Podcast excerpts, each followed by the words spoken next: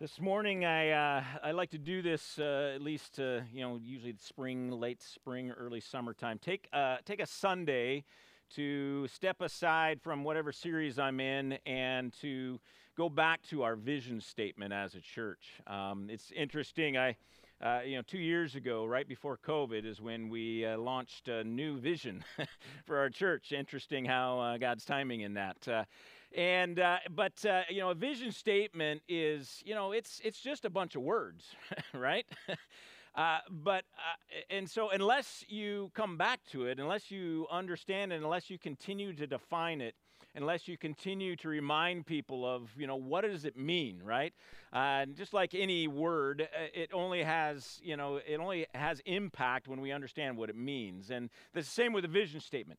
Vision statement is, uh, if it's just a statement on paper, but it does, it, it's not defined, then it's hard to really connect with it. It doesn't really do anything. And and so uh, this morning, I, I just want to take a, a moment to go back and look at our vision statement as a church, but also to zero in on one specific area and uh, kind of help us to maybe define that a little bit more clearly, what we mean by that and what that looks like. So our vision statement as a church, if you don't know, and uh, actually we have vision cards, the little blue cards. I didn't bring one up with me. I should have. But uh, if you ever forget, you know, what our vision statement is, we encourage you to, you know, grab one of those and actually look at it on occasion. And it's got questions on it so that we can engage with that vision statement. But our vision statement is, uh, starts with this, uh, you know, the preamble, the, you know, the, the most important maybe statement of the whole vision statement is simply this, that we, Trinity Alliance, are fully enjoying our relationship with Jesus Christ.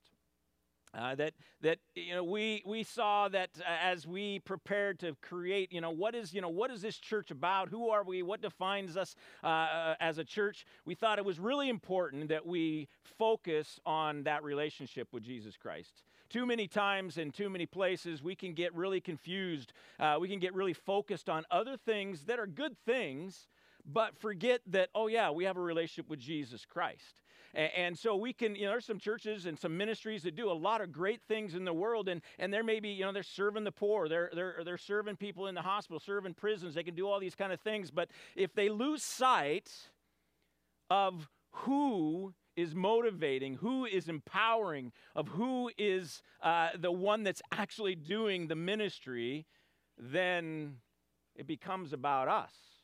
It becomes about our ability, and, and pride seeps in. And so we as a church want to make sure that we zero in on this reality that first and foremost is about relationship with Jesus. But more than that, it is through our focus on Jesus that he is the one who then inspires our ministry.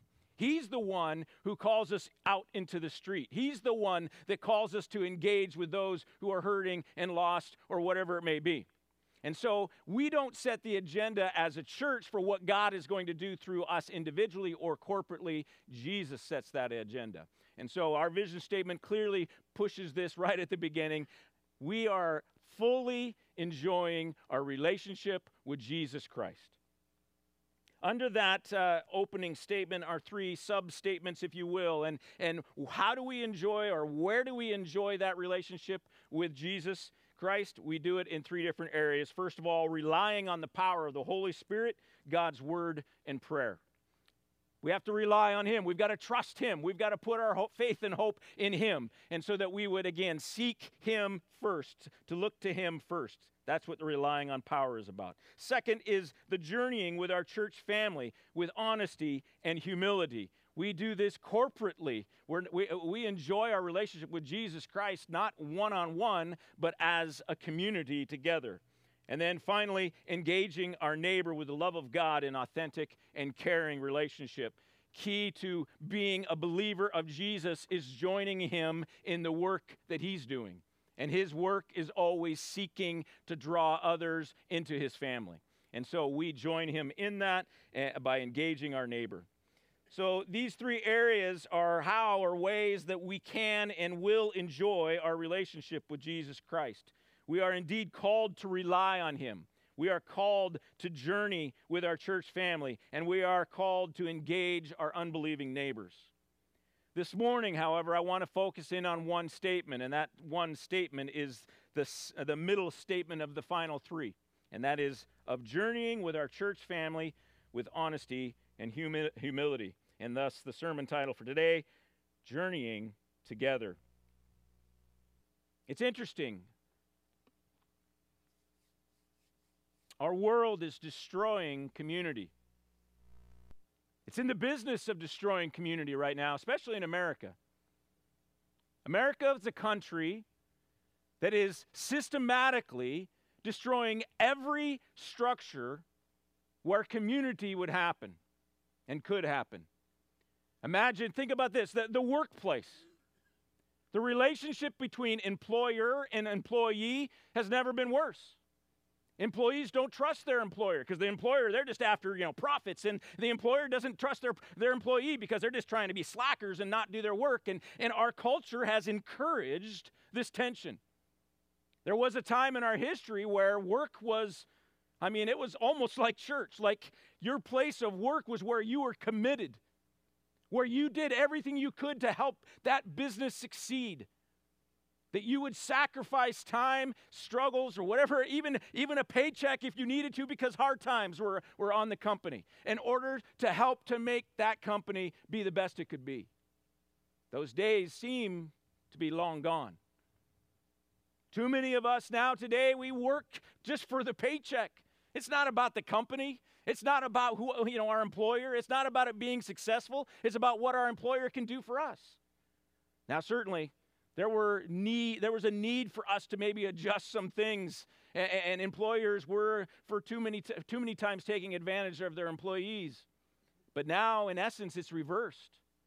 And we have this tension, a place that used to be a place where we would build community, a place where you'd get to know your coworkers, a place where you would feel safe and secure, a place where you'd feel like, you know, you could have a family, is no longer a place of community.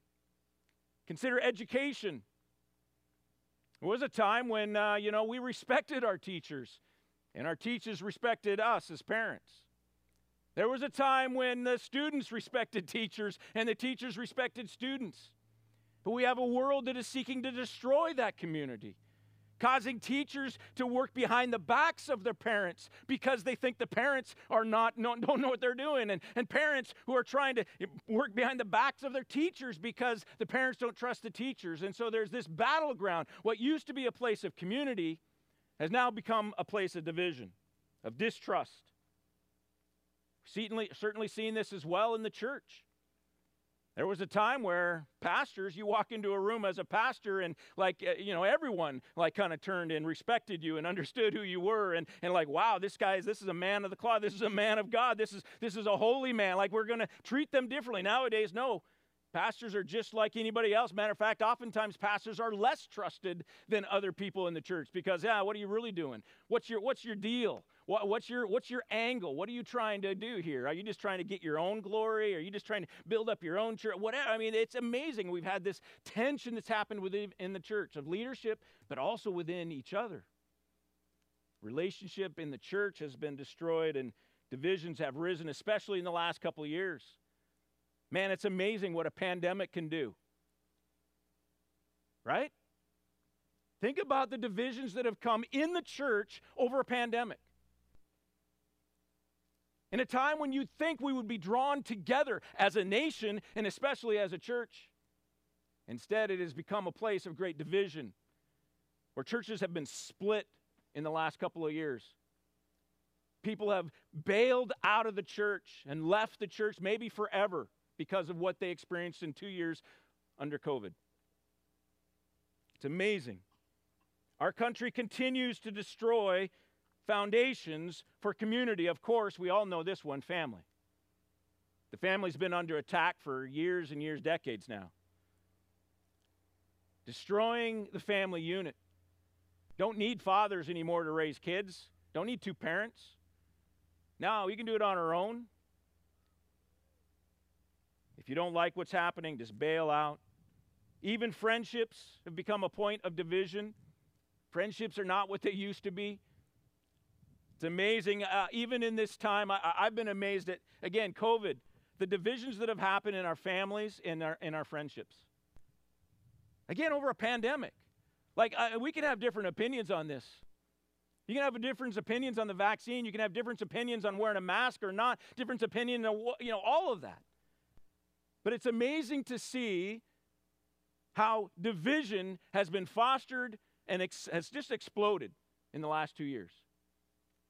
I'm so saddened to hear of families that have been broken up over their different stances on COVID. So sad that even I was, there was tension between me and friends at times that I'd never had tension with before. Thankfully, I haven't lost those friends, but man, it was close for a while. Our culture causes us to distrust our neighbors, causes us to distrust, distrust reporters, the news, distrust scientists, distrust politicians, and of course, the one that's been around forever, people of different races, ethnicities, religious backgrounds. We are in a culture right now that is more divided than it has ever been. It is ama- amazing that we can still exist as a country, in my opinion. We have seen the destruction of communities in every walk of life. But we also see, to add to this now, a destruction of communication as well. Cell phones and social media, while allowing us more access with one another, has actually dumbed down or diminished our ability to communicate with each other. We now substitute a Facebook post for an actual sit down and a conversation. We try to state opinions uh, uh, in a little clip or in a meme on Facebook or on Instagram instead of actually sitting down with someone and talking through the different topics or the different issues or the different opinions we may have. Communication in, on cell phones has become, you know, just letters, not even words anymore. Not that that's, not, that's totally bad, but if that is the only way that we're communicating, which increasingly is becoming the only way of communication, how many times have you sat across the room from someone and texted them? Right? I mean, it's happening. How many times do you sit around the dinner table and you have the whole family and they're on their, on their cell phones? Not a word spoken between them. Matter of fact, oftentimes they're not even talking to each other. They're talking to other people or they're scrolling social media, whatever it may be. So we see that uh, we have a culture that has sought to destroy the structures of community, are also now trying to destroy the ability for us even to communicate with one another. We have in our country right now what would be called extreme individualism, where I don't need anyone else. I can survive on my own. I'm gonna, I want to, you know, buy a piece of property out in the middle of nowhere where I don't ever have to see anybody. I can do it. Or if I am going to be in the commu- in a community, I'm going to, you know, nobody can tell me what to do. I am doing my thing, my way. If you don't like it, that's your deal. We also see extreme toler- uh, tolerance, where everyone must accept, support, and promote my particular opinion. We see extreme humanism, basically. That's what it boils down to. My personal pleasure is the highest morality in the world. The end result of all of this, not surprisingly, is extreme isolation. Americans are more unhappy than they ever have been in the history of a country, as a, as a nation, because we're more and more isolated. We don't have community. Our families have been disrupted. Our friendships have been disrupted. Our neighborhoods have been disrupted. Our workplace has been disrupted. Our church has been disrupted. There is no place where we really have community anymore. But let me encourage you with this, this word. It's worse on T V than it is in real life. It's worse in T V than it is in real life. I would suspect almost everyone here has some form of community somewhere. And this is where I will go on my, uh, my, on my soapbox again about uh, national news. Folks, we need to turn off the national news. I'm not saying we should never watch it, but we cannot handle the national news. We can't. As human beings, we can't. When we see things over and over again that we can't do anything about, that causes us to become apathetic and numb to real life problems. Watching national news is something that we should do on occasion to keep our idea, you know, be aware of what's happening in the world and in our nation. But the most important news that we should be watching is what is happening here in Reading. Paying attention to news in Reading, uh, we can do something about that. When we see someone hurting, we see a family that's lost their job, we see you know, a kid that needs to be adopted or whatever, we see some kind of tragedy that happens. If it's local, we can do something about it. We can get a hold of them. We can talk to them. We can send them a card. We can pray for them. We know, may not even know them.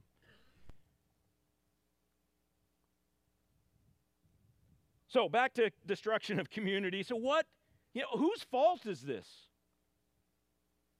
Whose fault is the destruction of community in America?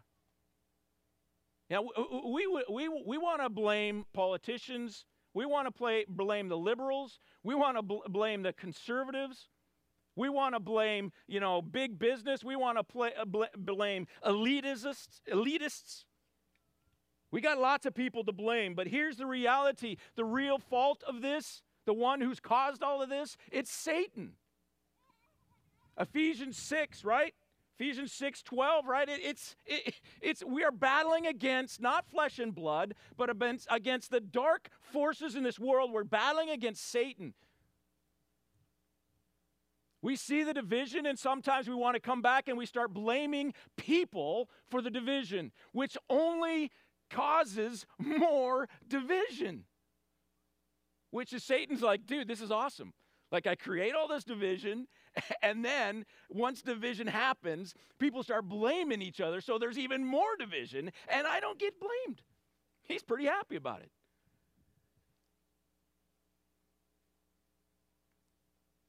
But we shouldn't be surprised that Satan is the one who's driving for division, because he's always working away against what God wants.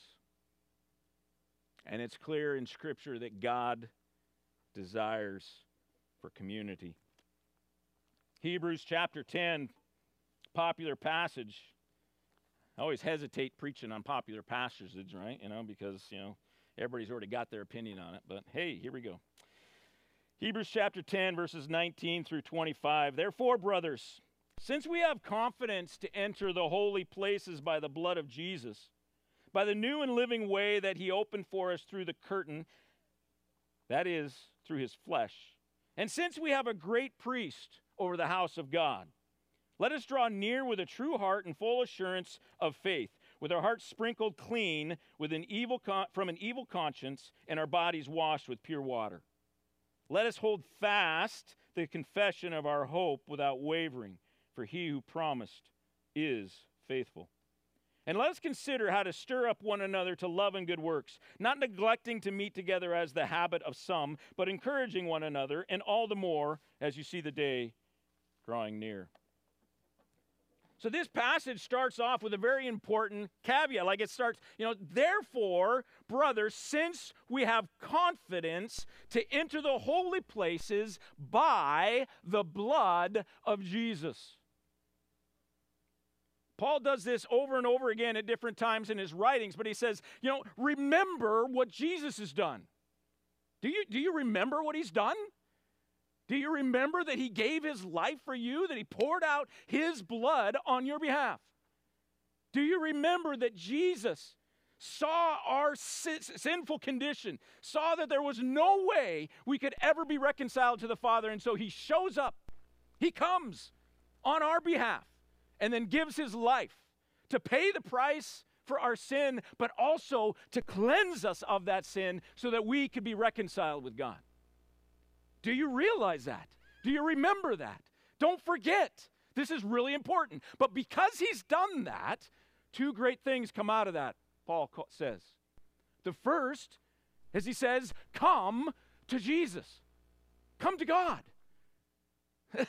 It's, it's amazing to think. This blows me away. John seventeen, verses twenty and twenty-one, Jesus is praying. And he says that those who come to Jesus, those who bow their knee to Jesus as Lord, that they are united. They become one with Jesus and the Father. Unbelievable. How is that possible? We don't understand. It's a great mystery, but it is truth. We are one with Jesus. We are one with the Father. We can have this intimate relationship with Him. It's not just a list of rules and regulations. God did not send His Son to come and die for us so that we could be His slaves. He could be, we could be His slaves as sinful human beings, as rebellious human beings. We could still be His slaves, because that's, that's not it. He came and died for us so that we could be His friends, so that we could be in His family, so that we could be His children. He wants and desires intimate relationship with us and continues to seek us for that. Are you seeking Him for that? Are you stepping with confidence into the throne room of God? Not because you are great, but because Jesus is great. Because Jesus has paved the way. He said, look, you can be intimate with your Creator again. You can do it. He's there waiting for you, arms wide open. Will you come? And then the second piece of this, again, because of what Jesus has done, because Him pouring out His blood for us, for Him washing us clean, we also have this amazing truth, this amazing opportunity to be one with each other, to be in community together. Paul is calling us to two community centers. The first is with the Father. The second is with each other. And that's the reality. As we step out as Christians and we seek to find the Father and seek that intimacy, we get there and we go, oh my gosh, look, there's like other people around. Like, he's got a lot of children. This is crazy, right? And that happens, right? But he says, look, it's not just about you and me. He never calls us to Lone Range Christian, Christianity. He's never calling us to that. He always calls us to Himself and to others.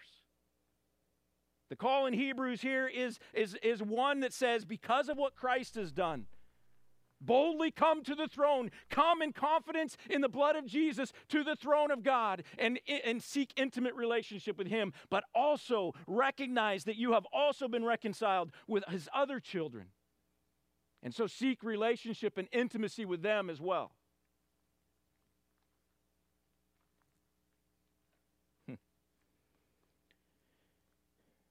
We are called to community with God and with the family of believers. And especially in the church, the church should be the sweetest of all communities.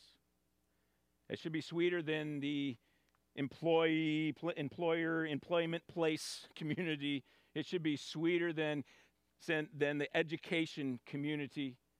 It should be sweeter than the neighborhood community. It actually even should be sweeter than our biological family community. God has done something with this spiritual family that draws us together, and we see in the midst of that that we have all the same sin. We have the same Savior.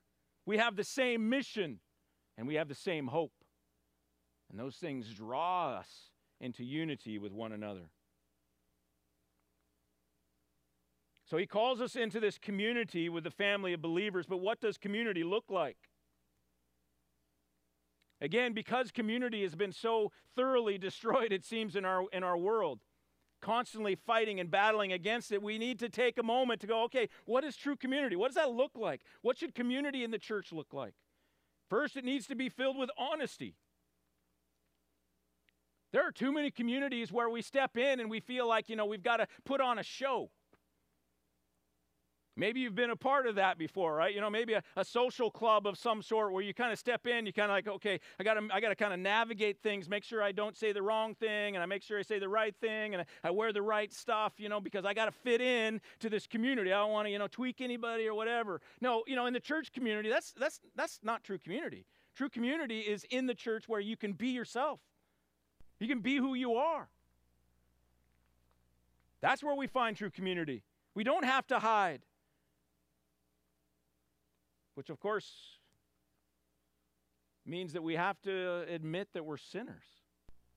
And maybe that's the challenge of true community, part of it at least. that we show up recognizing, yeah, I'm, I'm a sinner too.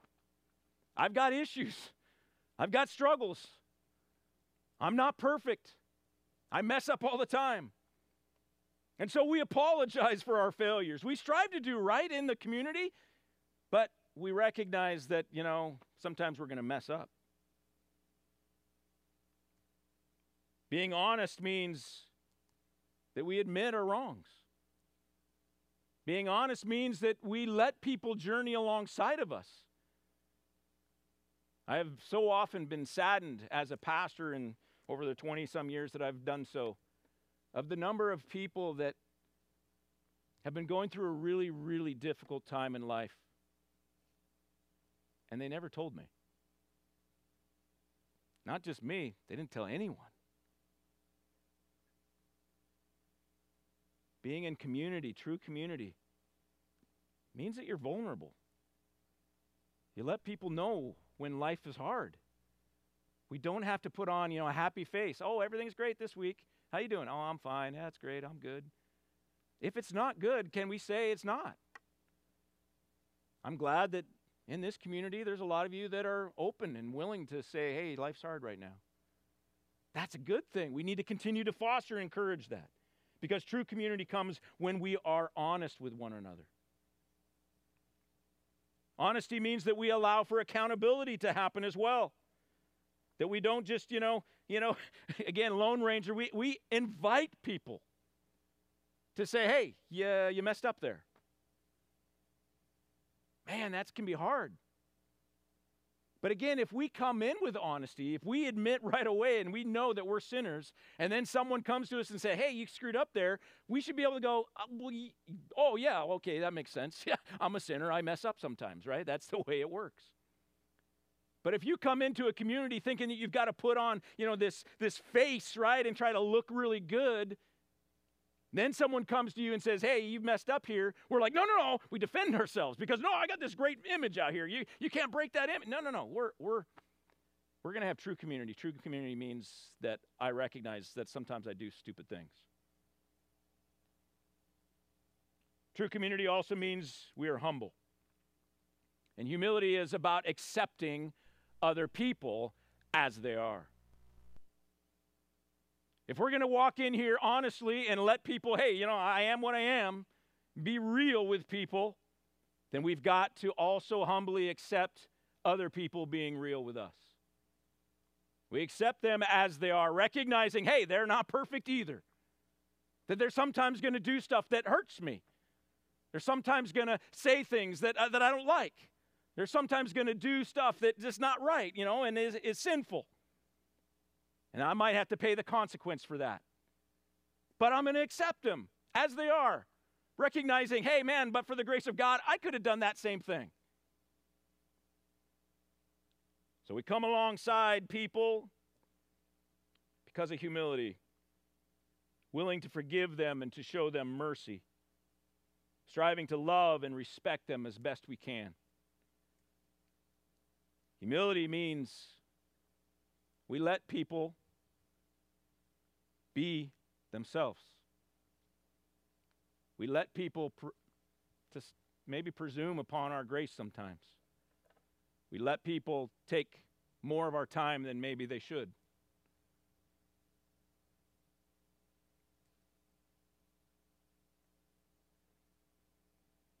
True community also includes service.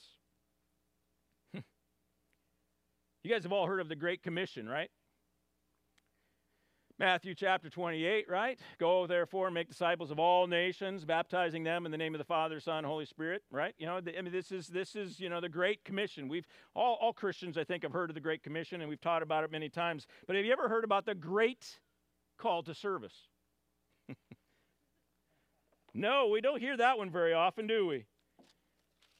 Great Commission, yeah, let's go out and save the lost. But what about great service? In John chapter thirteen, Jesus gives the great call to service. Let me read verses twelve through fifteen. When Jesus had washed their feet, and put on his outer garments and resumed his place, he said to them, "Do you understand what I have done to you? You call me teacher and Lord, and you are right, for so I am. If I then, your Lord and teacher, have washed your feet, you also ought to wash one another's feet, for I have given you an example that you also should do just as I have done to you." So now we pull out the wash basins, right, and we start washing people's feet. Now, this isn't about necessarily feet washing. It's about service. Jesus says, hey, I came to be a servant, a servant to all. I came to care for other people. I came to put them and their needs above my own. Like Paul says in Philippians chapter two, right? That we would consider other people's needs more important than our own, that we would seek to care for them and their needs first, that we would serve because Jesus has served. He has called us to this service. The question is, are we serving? In true community, we serve each other. We care for one another. We come alongside each other. When there's a need, we rise to the occasion and take care of that need. One of the great benefits of being in community is simply this. We have this concept a little bit in our families. You know, our families, you know, if one of, you, one of your kids is struggling, right, adult kids is struggling, like you're like, hey, what can I do to help, right? You want to come alongside them and help them out. You know, so we kind of already do that a little bit in our families, but what about our church? True community is also going to include serving one another.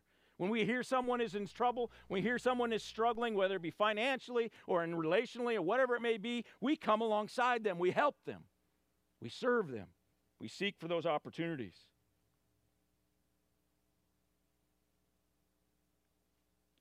Part of service is also back to humility, being humble enough to receive service. Are we willing to let other people serve us? Are you willing to let somebody else wash your feet? It can be really hard sometimes. We as Americans, we can be pretty prideful. Think, you know, again, individualism. I can do it. I don't need anybody else. I've got this. So we've got to be humble, but also we've got to be honest in order to be served. Again, do people know our struggle? Are you just holding it inside? Are you not telling anybody about the struggle you have? Maybe you've got a family broke, you know, that's that's blown up right now. Maybe you've got, you know, you've lost your job. Maybe you've got financial disaster all around you. Have you told anybody? Does this community, somebody in this community know? If we're going to serve, and we have to also be willing to be served. And so we have to be honest and we have to be humble. Now understand, in true community, it is not a place of perfection.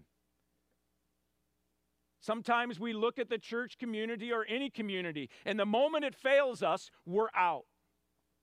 The expectation is that community has to be perfect, that it's always going to work just the way I want it to work, that they're ne- I'm never going to get hurt. But true community is not perfect. It's also, true community is not safe. We have an obsession with safe places, safe spaces in our country. A place where we'll never get offended, a place where we'll never get hurt, like that somehow exists this side of heaven. We need to understand in church community that it's not a, a, a perfect place. We're sinful, so are others, but it's also not a safe place. Sometimes we are going to get hurt. But that is the, that's, that's true no matter where you're at in the world, even if you're by yourself. Because the reality is, isolation is probably more painful than what other people can do to us. Maybe hard to believe that for some of you, and I understand that. Community is not easy. It can be hard to really commit to a community, to really engage with that community. But remember what Jesus did. Remember what Jesus did. You were flailing. You had no hope. You had nowhere to go. You were stuck in your sin, and when death came, you were not just going to die physically, but you were going to die spiritually. You were going to be dead forever, condemned to an eternity without Jesus. And then he showed up. While we were still sinners, he died for us, paid the price for our sin, and poured out his blood to cleanse us of that sin so that we could have intimate relationship with our Father and so that we could have intimate relationship with one another. Community is not perfect. It's not safe, but it is what Jesus has called us into. There is no such thing as Lone Ranger Christians. We need to be around other believers. We need to be with them, to live with them, to journey with them, to be vulnerable with them, to be humble and to be honest, to be real, to have real, true community. Too many Christians are isolated from other Christians.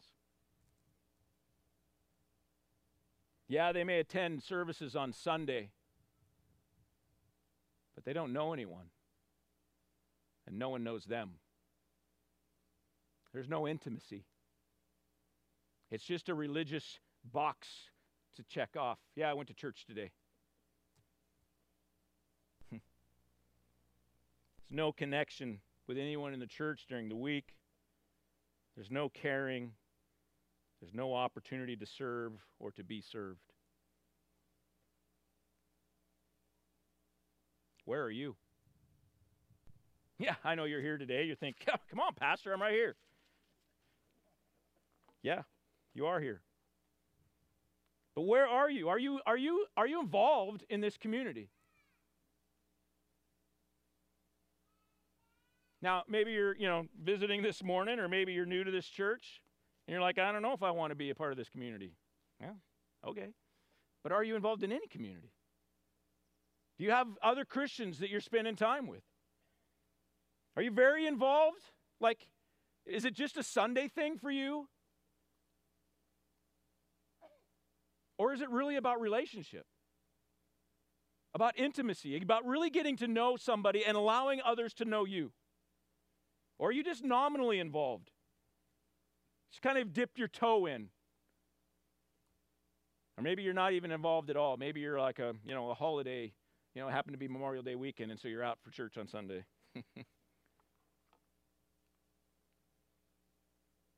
I understand that life is busy. Matter of fact, that's another thing this world loves to do, is keep us too busy for Jesus. I understand that life can be busy. I understand that being a part of a church is, it, it takes time. It's effort. Like, it, it's not easy. I've been there. I was a bivocational pastor for ten years. Worked like ten hours in the church. Worked forty hours at a grocery store. I, I understand. It's not easy. I get it. But the things that are important, the things that are valuable, the things that Jesus calls us to should be things we sacrifice for, we get committed to, we get involved in.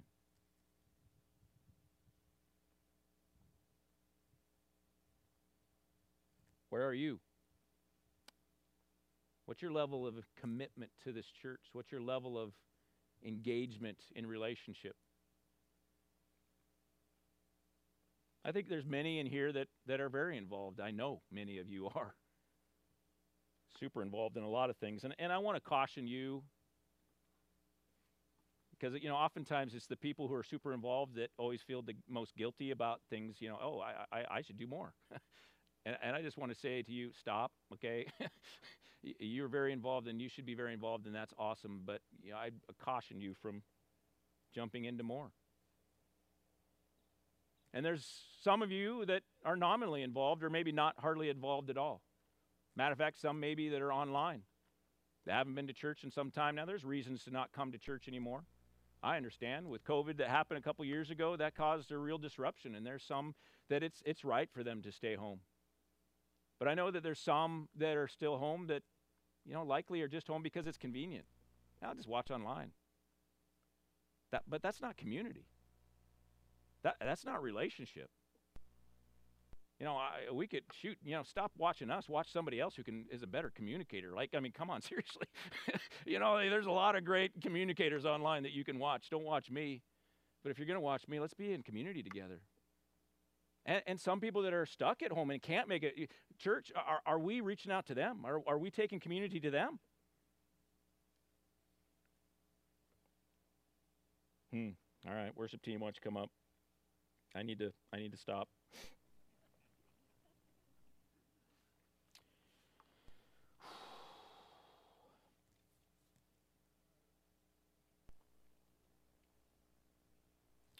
Satan is trying to isolate us from others. It's not our politicians.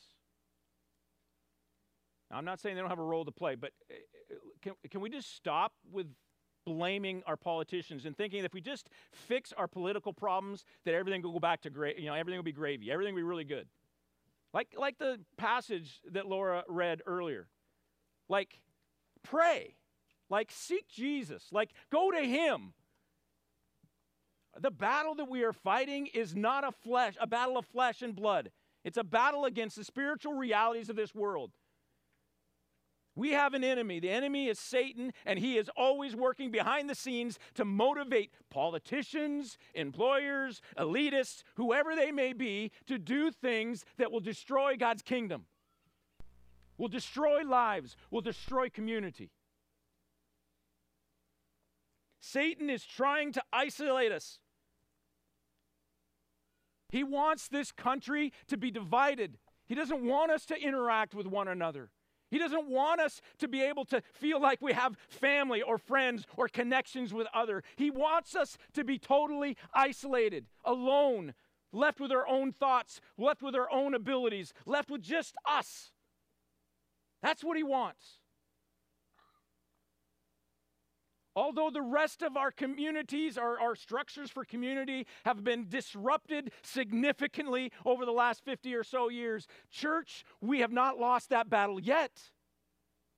We can be. You want to fix America? Let's be together. Let's show them how to do community.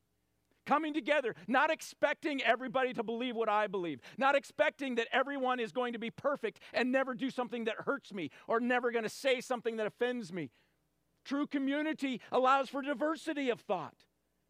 That's where you find true unity, not in conformity, but in diversity.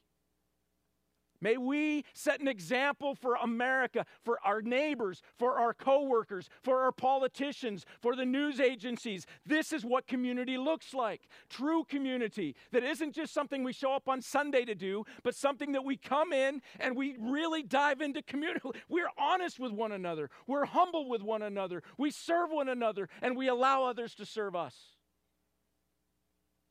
This is the community that Jesus calls us to. This is why he died on the cross for us, not just to restore us to the Father, but to restore us to each other. Will you commit? I know many of you already are, but if you're not, will you? If you're nominally involved, if you're not involved, are you willing to commit? Do you want to be loved? To feel true love? True community, it's not perfection. It's not never being hurt. It's honesty. It's humility. It's vulnerability. It's service. It's care. It's love. That's love. If we really, as a church, want to be the church, we must resist the temptation to distrust, to blame, and to isolate. And we must prioritize the Christian community and get involved. Fully enjoying our relationship with Jesus is done in community. And community is journeying together in life with honesty and humility. Amen. Heavenly Father, uh, at the end of Hebrews ten, uh, verse twenty-five, it says, uh, not only should we not uh, stop meeting together, but we should do that even more so as we see the day approaching. Lord, we are in a battleground in our world. As things seem to spiral down worse and worse each year, each month maybe. But Lord, you are still active. You are still working. You are still providing salvation and drawing people into your kingdom. And Lord, when the world is falling down around us, where do we go? We go to you first, and then when we're at your throne, we recognize we are not alone. So Lord, help us. Continue to draw us into community, Lord.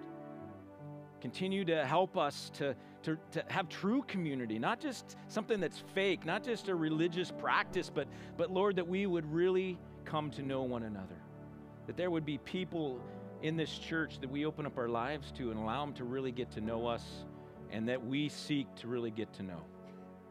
Lord, that we be caring for one another's needs, we be carrying each other's burdens, that we'd be celebrating with each other, that we'd be worshiping with each other, that we would be mourning with each other. That, Lord, that we would face conflict and choose to engage, to seek reconciliation and seek forgiveness and seek to give appropriate apologies. For your glory, but also for the blessing that we receive to know that we're not alone, that we're not isolated, that we have true community. Colossians three, twelve to seventeen. Put on then as God's chosen ones, holy and beloved, compassionate hearts, kindness, humility, meekness, and patience, bearing with one another, and if one has a complaint against another, forgiving each other. As the Lord has forgiven you, so you also must forgive. And above all these, put on love, which binds everything together in perfect harmony. And let the peace of Christ rule in your hearts, to which indeed you were called in one body, and be thankful. Let the word of Christ dwell in you richly, teaching and admonishing one another in all wisdom, singing psalms and hymns and spiritual songs with thanks, thankfulness in your heart to God. And whatever you do, in word or deed, do everything in the name of the Lord Jesus, giving thanks to God the Father through him. In Jesus' name, amen. God bless. Have a great, church, uh, great day, church. If you would like prayer for anything this morning, we encourage you to come forward for healing, or for you got something going on and you need some people to support you in that. Please come forward, and we'd love to pray for you. Thanks.